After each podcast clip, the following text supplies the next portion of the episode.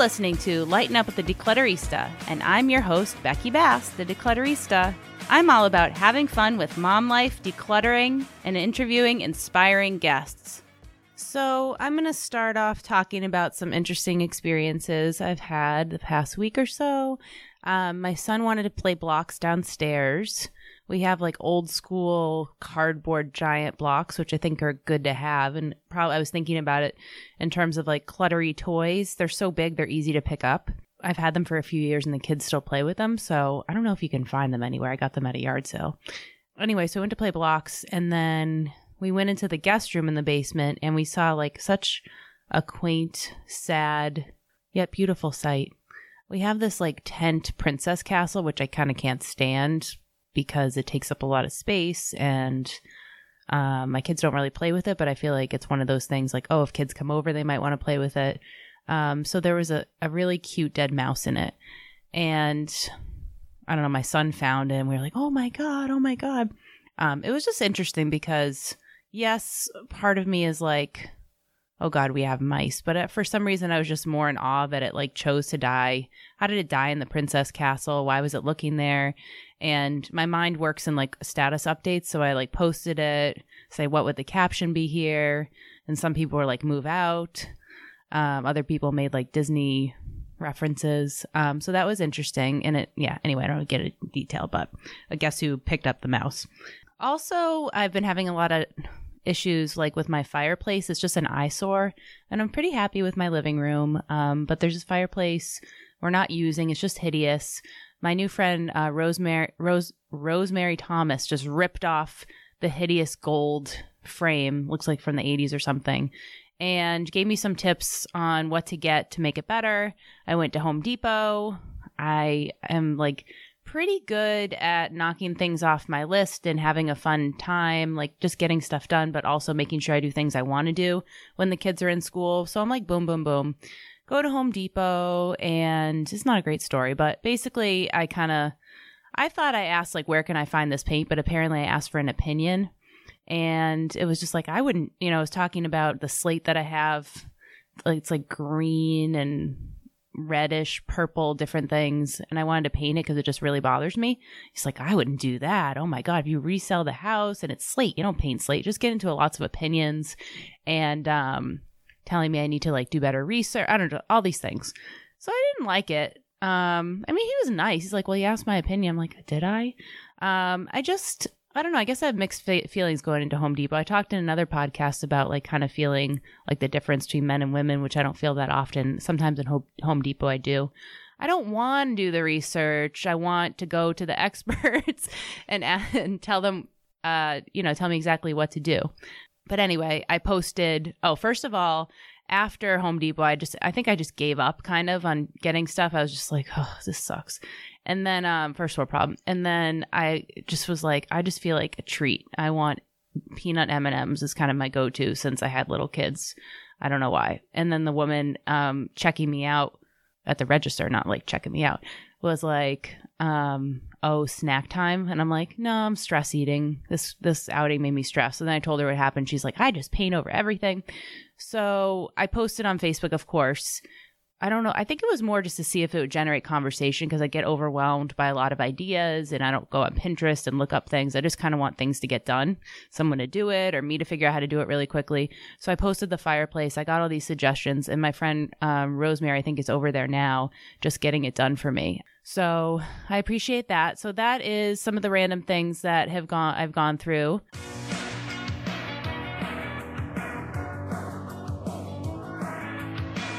Now I'm going to give you some decluttering or sort of decluttering related tips talking about gifts for the holidays. Black Friday's fun, you know, all these sales, this, that. It's not even Thanksgiving. We're already thinking about gifts. I'm already reaching out to the teachers. What sort of class gifts do you want? So, as you can imagine, I declutter a lot of stuff. So, I'm not really into stuff.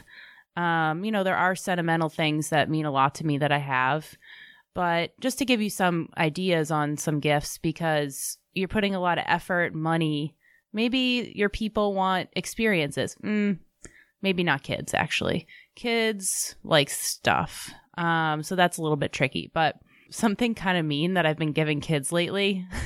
There's this um what's it called? What's it called? It's a journal. Big Life Journal. So it's basically like a mindset journal for ages 7 to 11 and it has all these like mindset exercises you can draw and I do it with my daughter and she actually likes it. Like if she were to go to Starbucks with me, we do it together um, not like forcing it down her throat. Like you need to work your you need to work your mindset now. So it's like our thing. And so I've been giving it as gifts. They're not cheap, but I get them online. I got a couple so I could give them out. And I have a feeling the kids are like, "Are you kidding me? What the hell is this?" But the parents are happy. So those are good. I think those are a good gift because it doesn't take up. It's not cluttery and it's actually like helping. And maybe the kids will like it and change their life. Maybe not.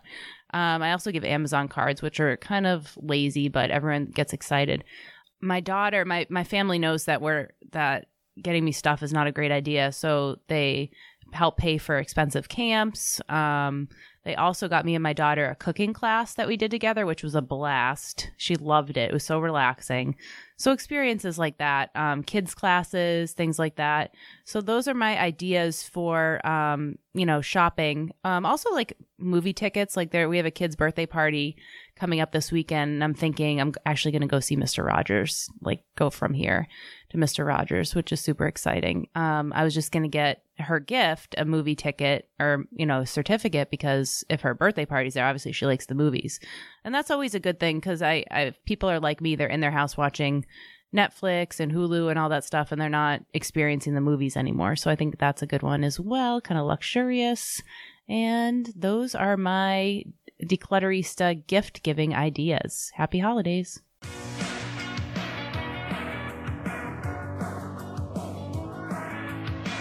I'm very excited today to have my guest, Lisa Dahl. She is a health and wellness coach and an amazing person and deals with one of my mind dramas. What is your expertise in your wellness coaching? So, as a health and wellness coach, I work with men and women, helping them learn how to be happy, confident, and healthy at any size. In addition, I am a former caterer and I bring my food experience and work as a meal planning expert. And with all of that, I also take a I work with an organization called Vesta that supports men and women navigating life before, during, and after divorce with the focus of self care, which is really the essence of all of health and wellness coaching. Awesome. So, self care is one of those phrases. A catch, you know, people are saying self care, they're saying all the things. When you say self care, what exactly and what context do you mean? We're not talking necessarily about um, getting a pedicure or taking a shower. So, for maybe getting your car cleaned would be self care. But all of that is actually part of self care. yeah. And based on the range of topics that you mentioned, is that self care means something different to everyone manicures, pedicures, they're all great. Nobody's going to say, well, most people aren't going to say that they don't enjoy it. It's a luxury and it's something that you look forward to and you plan. Self care really starts and begins with you at every minute as part of your day. What is it that you can do today that's going to make you feel better physically, emotionally, mentally? How you take care of you is how you show up every day. So I always say there is a ripple effect of self care how you take care of you is how you show up for work, how you show up as a partner, your spouse, for your children, for your parents, whatever, whoever you connect with, even the person at the supermarket. How you feel about yourself is what you put out there and how people respond to you. So this is not about creating a to-do list. That is the last thing that self-care needs to be because there's enough to-do lists in every which way that we function. So it's thinking about taking a minute or two and thinking everything that you know about health and wellness. What is one thing that would make you feel better? Is it you know, taking five minutes to meditate, sitting outside in the sunshine, taking a bath, going to sleep five minutes earlier, taking a break, whatever it is. Maybe it's eating half the pint of ice cream versus the full pint of ice cream. However, you can do something to make yourself feel a little bit better is what self care means to you. And whether it's time, nourishment, physical activity, emotional, mental, it's what's important to you and what your next action step is based on where you're at today. I love that. Um, what I'm really into and what's like not really negotiable is getting up in the morning early, I set my alarm five four uh, no no four forty five, and I meet my mom and sister at the gym. I talk about this a lot because I guess I'm proud of it, and it's one of my habits that stick. And then I go to Starbucks and I think, and I go on my phone, and then I feel like I'm ready to take on the day with the kids. That's a no brainer for me. But yeah, self care. I don't know. I feel like some people like you know stay at home moms feel like that's one more thing like you were talking about to-do list feel guilty you know about um but baby steps it doesn't have to be anything major you know and as a stay-at-home mom what can you do with your kids? We often watch our kids play. We watch them on the field and we take a passive role. How do you change that passive role and become more interactive? So instead of going to the playground and watching your kids, and sometimes you choose to watch your kids because you're physically and mentally, emotionally exhausted and you're very happy to sit there and watch your kids and not be entertaining them, how do you start to make that shift? Or if you are going to the baseball field, instead of sitting on the bench and watching, go take a walk. Do something physical if that's what your competing priorities look like, because we're all busy. We all have the same 24 hours we all choose to make different choices and have things being different priorities. So it's taking time to think about what are your priorities? How do you manage your competing priorities? And how do you put yourself in there so that you have some time for you? And at the end of the day, you don't feel like you have given to everybody else except for yourself because that becomes a drain and it's not sustainable. So everyone has a different, you know, non-negotiable Mm-hmm. And you identified yours is that, you know, you get up at 445 and you've created community. You're with your sister, you're with your mom, because that is probably one of the key things that keeps you accountable and makes it a habit that's doable because it works for you. You're not fighting with it. It's your easy. So you identified that you get up, you know that you're accountable to somebody else. It makes you feel good. It empowers you. You look forward to your coffee afterwards and it puts you in a great mindset to go and be present with your kids most of the day. Yeah, it's such a game changer. You can really feel the difference when you don't, when I don't do that. Every morning it's hard to wake up. I was telling my mom, um, that I think of like an excuse every morning. like today, I have to admit I didn't go. Um, my kids woke me up a few times and the day before my dog woke me up and I was probably going to bail yesterday but my sister said she wasn't going. So we always want at least one. We try all three to go um, but if they weren't there so it's such a huge thing to have like for me at least to have a buddy to go to. I mean um, i'm a little bit hard on myself that when i'm there i'm not working out hard. Might as well. I mean i'm there but i'm just kind of la la la like the social the socializing and the focusing on my family is more important. But you know, you can't beat yourself up about all that. No, the fact that you're going and you hit on two different topics. One was some days it's really hard to get up. And it's really not about hard getting up at 445 is what happened prior to that makes it difficult. Is it that you're going to bed late? I mean, you can't control whether your kids are coming in and moving into bed with you and the chaos that goes on. You know, it's always movement in the middle of the night. So you can't. the dog, you, it's the kids. The dog, it's the kids. It's, I, and I remember those days very well. And so, and sleep is so important that sometimes it's not about you being lazy or that you don't want to or you can't. Sometimes sleep is probably the better choice. And it's not something to be, feel guilty about. Sleep is the, one of the key core foundations of self care. And we shouldn't feel guilty over needing sleep. Gone are the days we are the champions where we say, Oh, you know, I can do everything and I got three to four hours of sleep that's not something to be proud of anymore. It's something to really think about and say, you know what? Is this how I want to be running my life? And some days there are no choices. There's things that are out of our control and that's part of it. And maybe those are the days that you say, you know what? I do need an extra hour sleep so that I can show up and be present and do my full time job and take care of my kids and be present for my spouse. So there is a balance. The thing to be careful about is that you said habit and it's always a habit until it isn't a habit anymore. So if you kind of say, you know what, I'm going to, my commitment to the gym or working out is on a minimum four days a week. If I can get five days in there, that's great. If I can do anything more than that, then that's a bonus. This way, you don't feel that you have broken your habit. Mm. You have set a goal that is really easy and obtainable and you can do it. So setting those expectations for what that habit needs to look like makes you feel that you're not breaking your habit and out of sync. Hmm. And when I was watching your video today, you said something about a habit, like the hand, the your dominant hand versus. That's really a game changer. Yeah, yeah. that's one of my favorite things, and I actually um, stole that exercise from another person, Jennifer Zeibel. And she's awesome. She is amazing. I need to have her on the show. Stat. Yeah, she's she's a hot ticket and I remember I had seen her talk and it really stood out because it resonates with the client base that I work with. And the exercise is, is that if you use your dominant hand and you write the statement, this is what a practiced habit looks and feels like. And then using your non-dominant hand and you write the statement, this is what a new habit feels like. That is what change is all about. That right hand, you did it. You didn't think about it. It was natural. It was a no brainer. You could probably be talking and multitasking while you wrote it. Your left hand, all of a sudden you are focused. You are shocked on how challenging it is.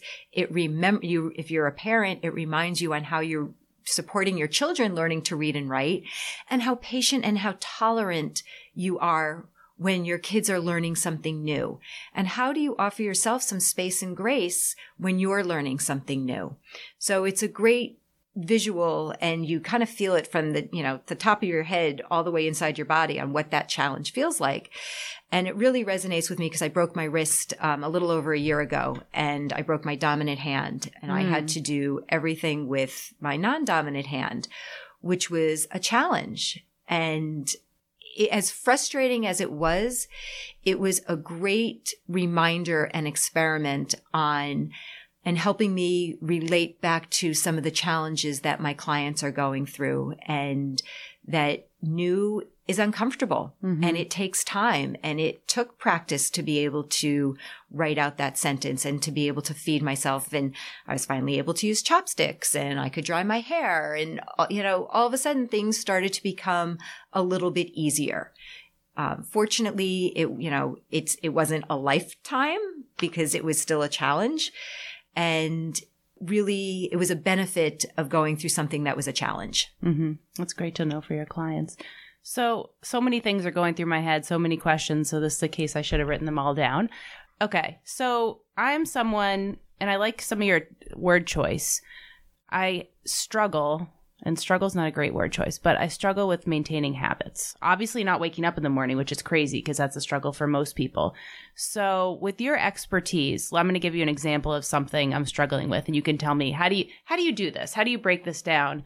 Okay, so I'm doing this new. It's all about me. This is all about how how do you how are you gonna fix me? I'll I'll go into other examples that aren't about me.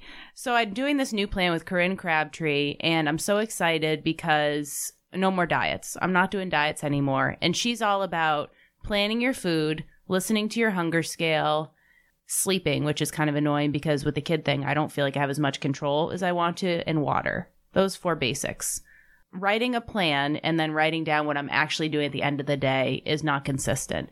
So what would you how would you advise someone who wants that to be a habit? How would you start? I mean, obviously just do it, but what is all this drama so, sticking to something? So when you tell me you want what part of it that is is the biggest challenge? Is it writing it down? Is it the consistency? Consistency. Okay. And you labeled four different topics. Mm-hmm. So you're on four different avenues. Right. What is out of those four things, what is the one that is most important to you right now? I think planning my food, I think is a good start. So meal planning. Yeah. And or just writing it down daily. Okay, so is it when you say writing it down daily, is it about writing down what you're eating tomorrow or is it about what you wrote or what you ate today? I'll usually write it down first thing in the morning before I start the day. So the day of. So let's say I'm at 6 a.m. and say, this is what I'm going to eat today. And then I look, ideally, I write what really happened at the end of the day. And that's, that part definitely is not consistent. Okay. and do realistic. She, she encourages realistic. Okay. So first thing is that waking up and trying to figure out what you're going to eat for the day it kind of puts you behind the eight ball mm. already. Mm-hmm. So when I think about meal planning, I try to think about it what's happening in the future so that you can plan for the future because meal planning encompasses four different things planning, provisioning, prepping, and protecting. So you need to plan what you're going to eat. You need to provision. You need to get groceries or food, whatever that looks like to you, into your house. I don't like that part. well, there's ways to make that easier. I know, it and is. there's It's plenty true. of ways to That's make true. that easier. Then there's making time to prep for it, Mm, not and then of that part and then there's ways to make that easier as well. And then it's protecting your time. How do you get it done? And if you're starting that plan at 6 a.m., that means that you didn't really plan for it and you're fitting it in around your scheduled day. Hmm. Because my guess is, is that if you schedule, if you had an appointment with a client, you know that that's happening at 10 o'clock. You know that you need to bring your kids to school at 7.30. You know you need to be present at 2 o'clock. The, everybody wants food at 4 o'clock and dinner is at 6. Where have you built in time to make all those things happen if you're starting at 6 a.m.? Mm. Yeah. So, So- just plan it like a week ahead ish, hopefully. So Try. there's and there's tools. One of my all-time favorite tools is something called plantoeat.com. And as a former caterer, I only wish that it was there when I was catering because I used to do everything by hand. I had lists upon lists Oh wow. and every recipe I'd be going through line item and it was hours and hours and hours of work. Now I have this app called plantoeat.com and it's easy to cut and paste recipes into it. I can enter my favorite recipes by hand, which is easy to do. And there is a calendar in there and you can drag your recipes in there and then it will create a shopping list for you. Mm. And what is really great is a couple of things. One is that if I haven't planned ahead of time and I'm out and about and I need groceries, I can just look at my app, decide this is what I want for dinner, and there's a shopping list and I can hit the grocery store. In a perfect world, I will have planned on taking an hour over the weekend and said, okay, this is what I'm going to be eating for the week. And I always try to, I call it meal planning and menu mapping. How do you take what you're going to eat and repurpose it for another meal so that you are not constantly cooking and love that. planning every day. Mhm. So those are things that I really go into a lot more detail in my meal planning workshops. And meal planning looks different to everybody. It's there is no best, and I don't advocate that now that you're going to meal plan that you're home and you're cooking 21 meals a day. That's not what most of our lives look like. We are going out, we're, you know, on the road, we're eating in restaurants.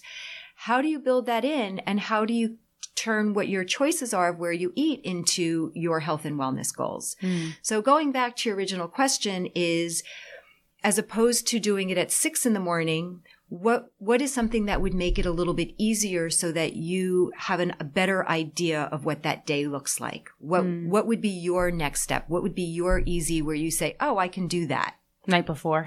I don't know if a whole week Okay, is. so so the night before is going to make it a little bit easier than the day of Mhm. and focusing on one day at a time or one meal at a time is a place to start.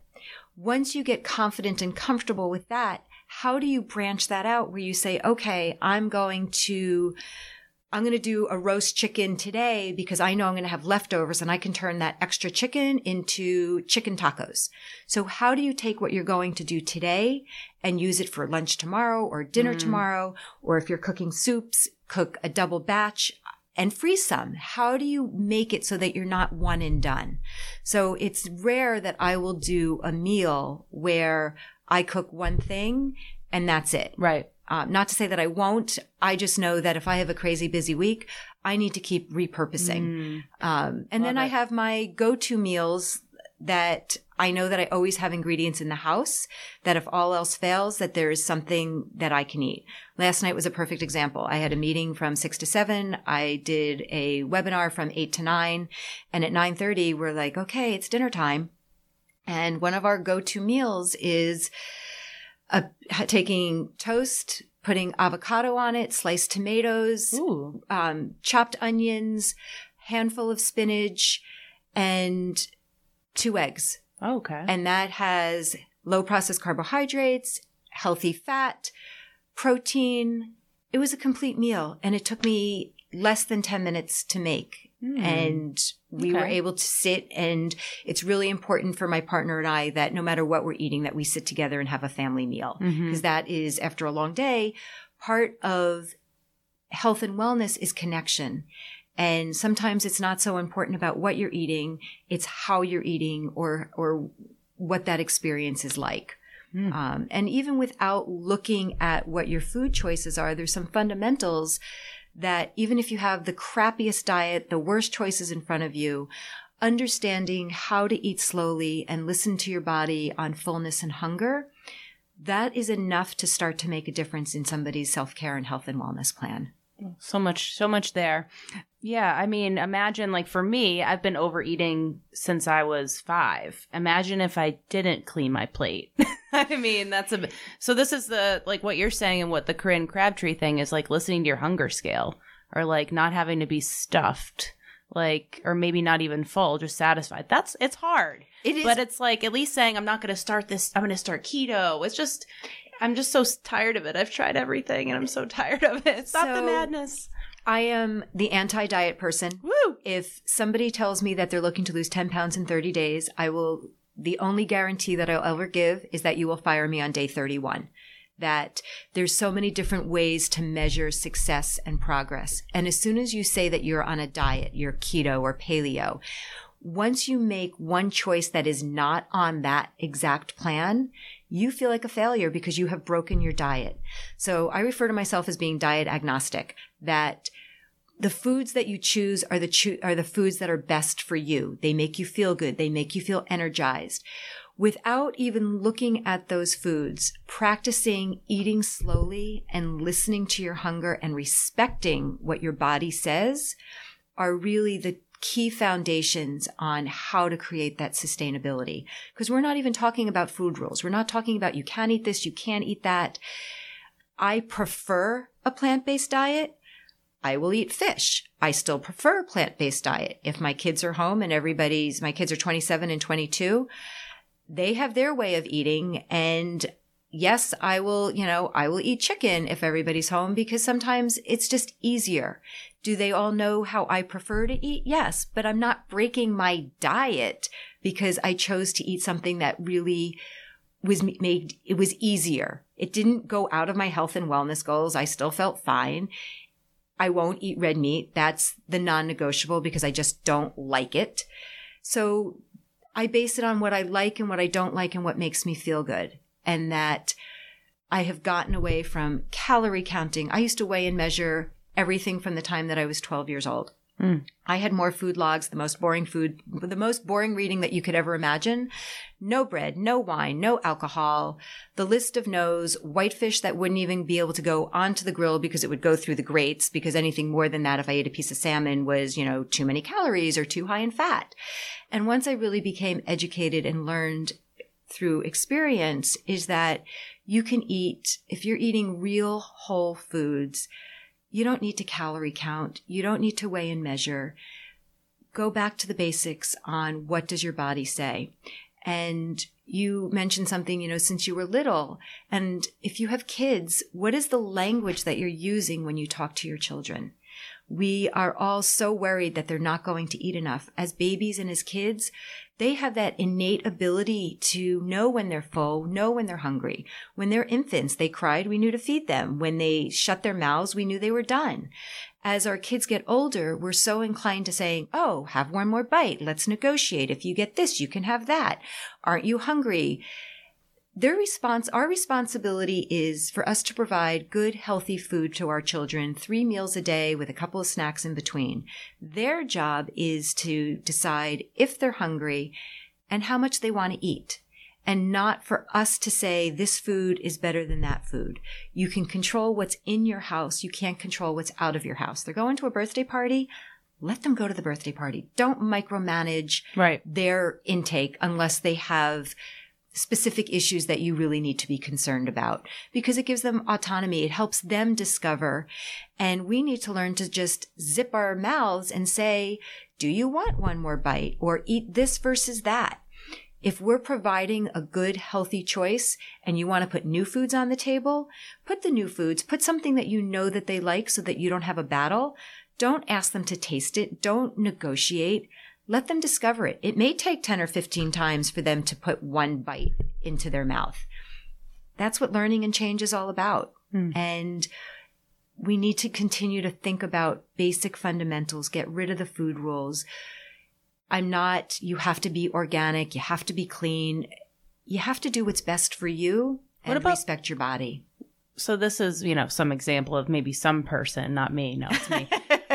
I really try to be healthy, but it's the easy shortcuts that pr- it could be Whole Foods would be better. So have you seen those like fro- in the frozen veggie aisle? They have the vegetable pasta.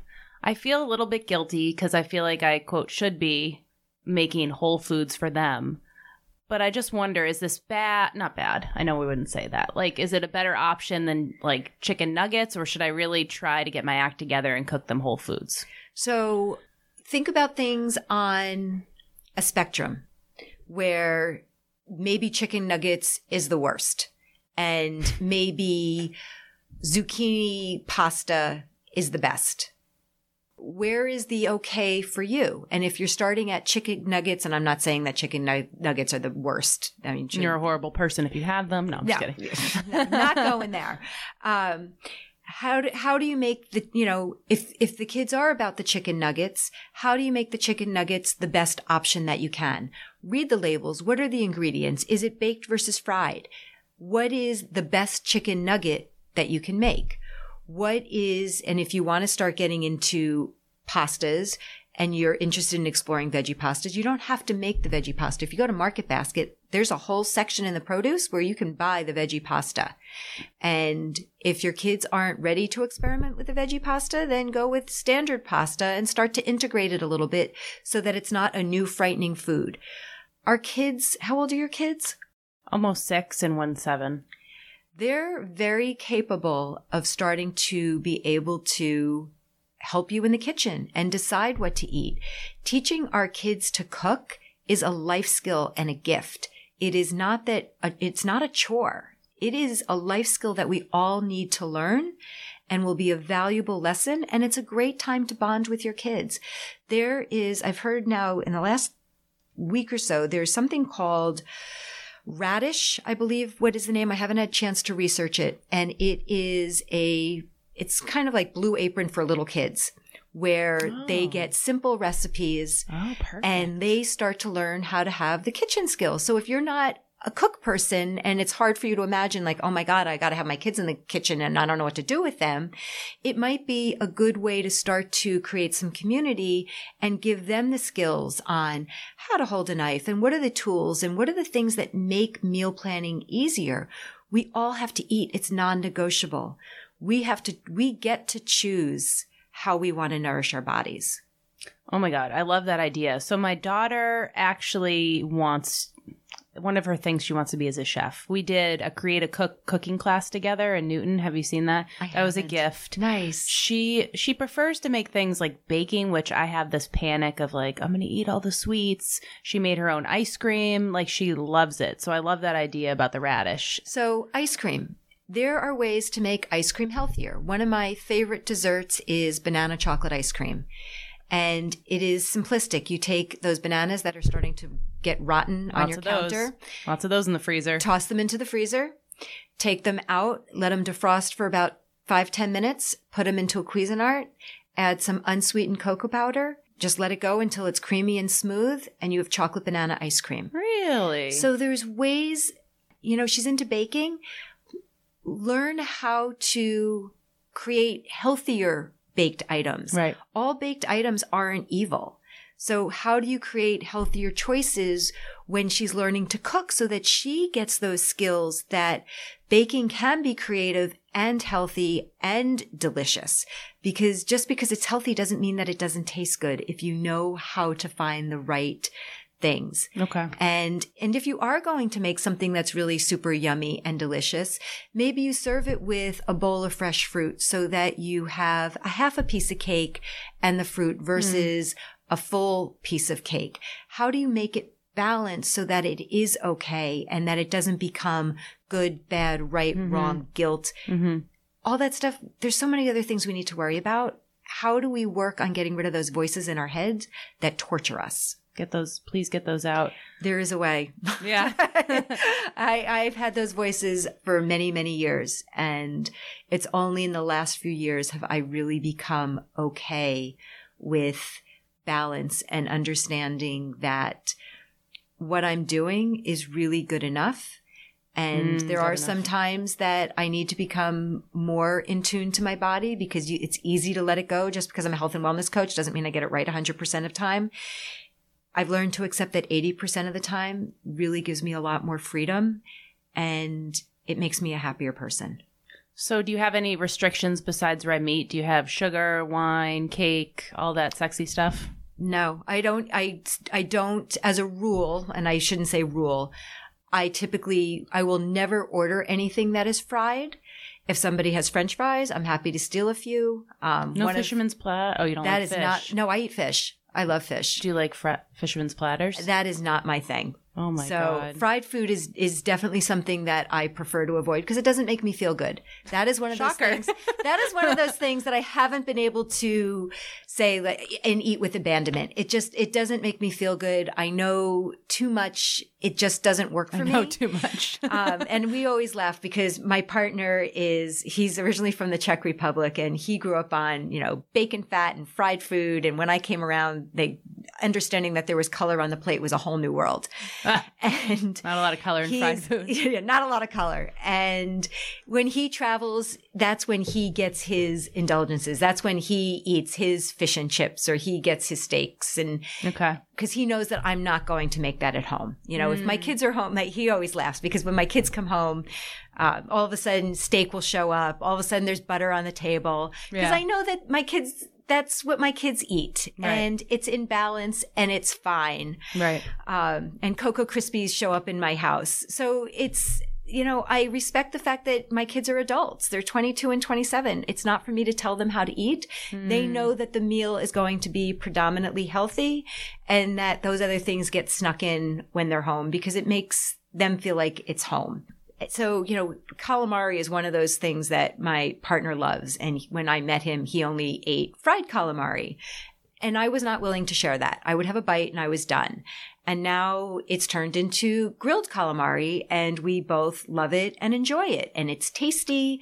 So it's learning how to make things a little bit better and be mm-hmm. willing to try and experiment and see what works. He's not willing to give up his fish and chips, so he gets them when he goes out for lunch with his from work. And that's fine. Most days, because it's important to me that he eats well, I plan for leftovers and he often will take leftovers for lunch so that if he goes and gets his fish and chips once a week, who cares? Right. Right. It doesn't matter. Oh, so many questions I have.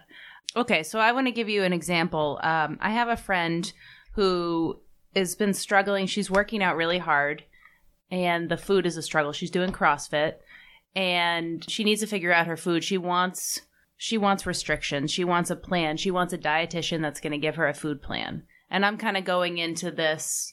You know what to eat. You know, work on your mindset. So I mean, what what would you say to that? Like, she doesn't want to do shakes. We've done like all the shakes before, like all the restricted diets, the keto, everything. So, but someone who's kind of resistant to there's no bad food or there's no this work, you know, you're fine.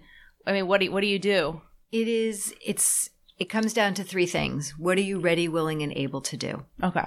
and you have to be you know once you know where you're on the scale you know are you ready to try something different are you able are you willing and it really starts on what where your mindset is on what you're open to the biggest question is if you've done this you've done a you've done b you've done c you've done it again you've done it again you've done this you've done that and it's not working so if it's not working at what point are you ready to try something different? Are you willing to try an experiment for a couple of weeks?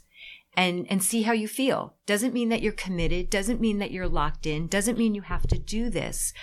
Are you willing to try an experiment and make some, and make one change and see how that feels? Mm-hmm. And what is that one small thing that you say, okay, I, I'm, I can do that. I'm willing to try that. Mm-hmm. So without knowing her, without knowing her history, it's not for me to say, you need to start here.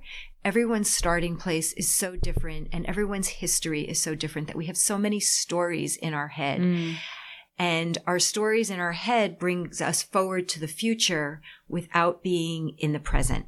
So what is it that if you started with a blank slate, what would it look like? Mm. What is it that you're willing to try? I like that because there's yeah, there's so much drama and so much history. Yeah, that we, sounds. It's our history brings us our it creates our trajectory unless we are willing to take a step back and say, you know what, I want to be present. When people say they want to be mindful, they want to be present. It goes more than just sitting here. It is trying to remove those stories and really be connected with that moment in time. And is this the best choice at this moment in time? Hmm. You said that it's been in the past couple years that you've finally been able to like quiet the voices. Do you have any any tips to lessen it? quick, yeah, any quick fixes? I mean, it's it was trust me, it was not a quick fix. I have been dieting since I'm 12 years old. I have been 205 pounds. Oh, really? I have been 112 pounds. And to be honest, my best guess is that I probably weigh 130 pounds today. I do not weigh myself because I know that is what makes me crazy. Mm. So I have eliminated that. I do not measure my happiness or how my day is going to be by getting on a scale because mm. I know that can still wreck me. So I go based on am I eating well? Am I exercising? How do I feel? What is my energy? And that has been a huge shift. And the biggest shift was getting educated. And it really came from when I had my catering business. I really focused on healthy food, and that's what I was known for. Hmm. Um, healthy, delicious food. I would work with clients and they'd say, Well, nobody's eating at my cocktail party. And I said, Well, let's create a menu where people are going to eat, that they're going to enjoy it, that it's not all fried and doughed and breaded. And people are going to really love beautiful, healthy food and it didn't have to be 100%. There was some indulgences, you know, there was balance. It was probably 80 20, maybe 70 30, depending who the client was, except that there was always something healthy for people to eat so that they could sit and enjoy. Mm. And when I started, when I left my business due to my divorce, I started working with um, two different companies and I was always in conflict with their menus and I was presenting food that didn't make me feel good. It really wasn't up to me. And I lost my voice and I was always in conflict. Mm. And fortunately, things changed in my personal life. And my partner said at the time that if I wanted to make a job change, do it now. And I quit my job on a Friday and went back to school on a Monday. Mm. I received my personal training certification, two health and wellness certifications. I continue to go for um, continuing education on motivational interviewing and how to improve my coaching skills constantly. And it really is through my education on mindset and understanding nutrition that the voices in my head really started to diminish. And I really, I stopped dieting mm. and I mm. stopped making myself crazy. And fortunately, I have an amazing partner who accepts me for who I am. And I don't feel that if it's a good day or a bad day, he's not looking at my calorie content and what I'm eating and he doesn't judge. And he knows that if I'm a little bit more, you know, if I'm more tuned in, it means that I've been a little too laxed and that there's give and take. And I've learned what the balance is. And I know that you can learn that balance too. It takes time. It takes practice.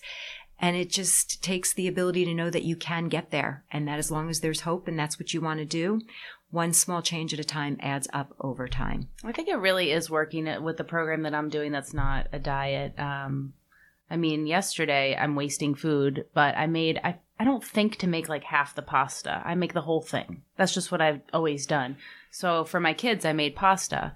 And then instead of being like, "Oh, I'll eat this later," or oh, "I shouldn't eat this later," but knowing I probably will, or I'll pack it for lunch, I just threw it in the trash. I've never that not good wasting food, but like knowing myself, I've never, and I didn't even th- overthink it. I'm just like, boom. So those little things I think kind of so, add up. So waste Think about it as one of two ways. Could have been on your ass. Oh. It, it, it, you, it, it ends up in the trash no matter what. It either ends up in the toilet or it ends up in the trash can.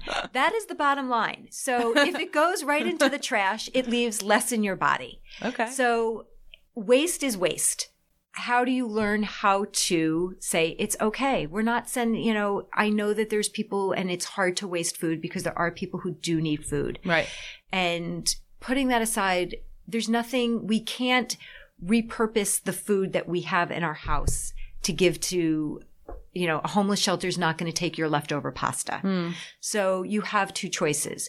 How do you repurpose that food for tomorrow or get rid of it because it doesn't make you feel good? Right. How do you make foods that are going to make you feel good that you don't want to have to throw out because you know that if you eat too much, it's not going to be good for you? And eating half is great because that's about how do you discover what is good for your body? And half was good for your body, full was not. Right. So that's a huge step forward. Yeah, it never even occurred to me, but I just did it without thinking. So, I mean, I think a lot of people want to change fast. It's like we want quick fixes. It's all or nothing, like you've talked about before. There is no and quick it's fix. I, things are changing slowly for me, and I think to be okay with that is fine. Um, you know, I wish more people were more focused on feeling good, having energy instead of the scale and their clothes fitting right. Um, I mean, my compelling reason for trying to lose weight, and I've talked to you about this before, is just I want to live a long life, and I know things can happen, but at least to know that I tried and wasn't like whatever. But I remember my our first conversation. I said, you know, I'm like I, I'm a I'm a bigger weight than I quote feel like I should be. I feel sh- a healthy person is at my height is 130, and I'm not even close to that. But you kind of made me. I don't. You said be healthy at any size, and I'm thinking, but yeah, but just I'm 50 pounds overweight, so I'm just gonna die young just because of my weight. But I, I think you kind of so and and what you what's an interesting topic is that the research shows that undernourished people have greater health problems due to their weight hmm. than quote unquote heavier overweight people. We don't die unless you're severely, you know, extraordinarily obese. Mm-hmm. You don't die from being 50 pounds overweight. You die from lack of movement. You die from the types of foods that you're eating because they're clogging your arteries. Hmm. You, you die because the types of foods that you have put in. 50 pounds is not going to kill you. I mean, I'm not a doctor. Don't quote right, me right, on right, that Right, right. The research lends to the studies show that people that are 80 pounds and undernourished and anorexic, those people are going to die or have a greater chance of going to die than the person who is 50 pounds overweight. Mm-hmm. And being active, shifting your diet, sleeping well, dealing with stress, those are things that when those are in balance, you're a healthy person, whether you are 170 pounds or 150 pounds. That those individual actions are part of what makes a healthy lifestyle. And you are living a healthier lifestyle every day. Mm-hmm. No, I, I totally, and I mean, people who go on these diets, I, don't- I remember back in the day hearing the the people who actually keep the weight off. It's it's like there's like 97 percent people gain all their weight back, or something in the 90s, right? Is that still? it's, it's, I think the number is anywhere between three and 5% do not gain the weight back. wow. And it's because you create these scenarios where you're on this restriction, this diet, and you're restricting and depriving. And then as soon as you can't do it anymore, you rebound and your You body is, you go off the wagon. yeah, And by creating a, by creating small changes that feel like they're okay, I can Mm-hmm, do that, you're strengthening that new muscle and you are creating those new patterns and it becomes your new normal. Just like we were talking about with that handwriting exercise. Over time, that left hand or your non-dominant hand starts to become easier. It becomes practiced. Mm-hmm. And it's just the same way that you started to give examples. Like all of a sudden, you know, you've been thinking about how do I, you know, what about the waste? And all of a sudden, without thinking about it, you said, you know what? I'm making this change. And you threw out the food because you knew that's because you've been working towards that new pattern. And you have been, even though you might not have been able to see all those actions that are taking place into your brain, our brain can rewire. The neuroplasticity in our brains creates neural pathways that make it us possible to create new changes in our life Hmm, that's and new patterns. Yeah, it's it's very uh, it's very hopeful. Um, so your your big thing is meal prep workshops. Yeah, I definitely want to hit one up because I get very overwhelmed when anyone says food prep, meal prep.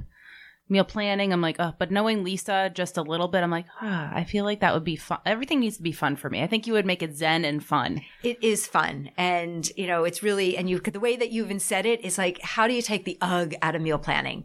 Because you're not alone when you say, uh, you know, Yeah, it- should do that. Right. Mm-hmm. And it is so the way that the workshop is, it's a three and a half hour workshop. The first hour and a half is talking about challenges and struggles and conversation, really just the way that we've been talking about it now. And what's nice is that it's in a small group setting and everybody really automatically gets engaged and connected.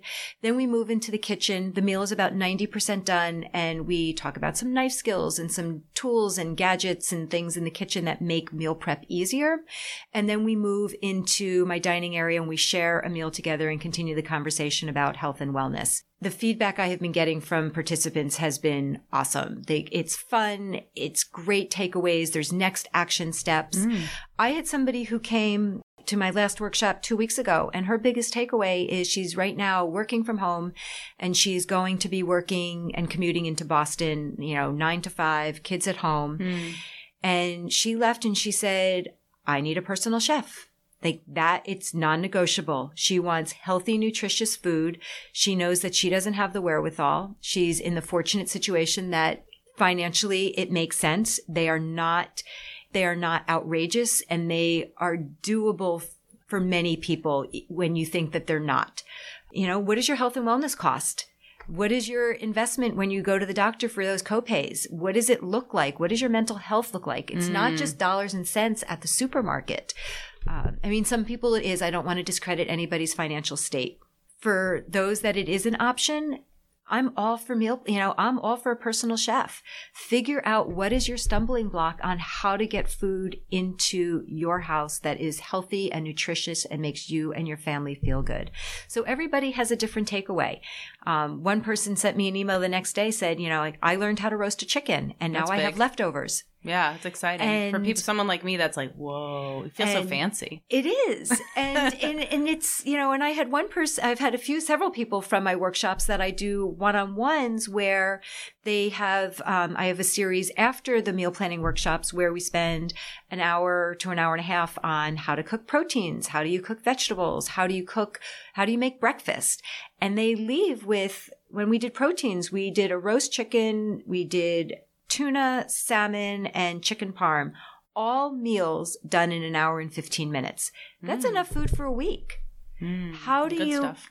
Yeah, all good stuff. And mm. so it's all sorts of different ways and meal planning, what works best for my goal is always about what's best for you. It's not my agenda.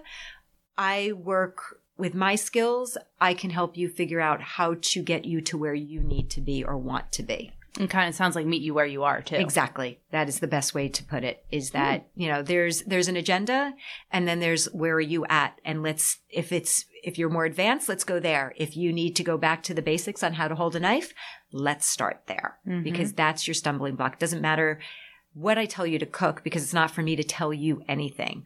What are you interested in and how do you want to make it better for you? That's amazing. I love it. I could talk to you all day about this stuff. So we're going to sign off soon, but I want to hear about this exciting raffle opportunity. And I think I'm going to have a bunch of fake names so I can be in the raffle. so I have decided for the holiday season that I am going to raffle off one workshop, which is for one person. It's a $120 value. And if you're interested, you can, unfortunately, my technology is not up and running yet. Um, it will be shortly. So in the meantime, we can go back to the old fashioned way of email. You can email me at a studio at 68 at gmail.com or find me online and private message me. And I would need your email, your name, your phone number. Um, I right now I have classes from Jan- December through January, so there's a minimum of 12 options available should you win, so that you know you don't have to worry about a specific date. Um, I'm also open to I know there'll be other classes that I will be adding, but at a minimum you will have 12 to choose from. It's a great value. It's a great day. It's fun. I have people who are calling and scheduling like a girls' day out, kind of something different because it's an experience. It's a great And gift for the holidays. It's an amazing gift. I have gift certificates available for the holidays. And if you're doing a day out, chances are you're going to out, going out to eat. I can, I can't guarantee you. I could pretty much guarantee you that your meal is going to be probably better than most restaurants that we're going to be able to share and enjoy with great, interesting conversations. So reach out. I'm happy, you know, raffle, gift certificate, or I have one slot left for my December 7th class, and that's what I have coming up. That's so exciting. Thank you so much for being on the show. I could talk to you forever about this stuff, so I appreciate it. You're welcome. Thank you for having me. It makes my day. It's fun to share all this stuff. Yay.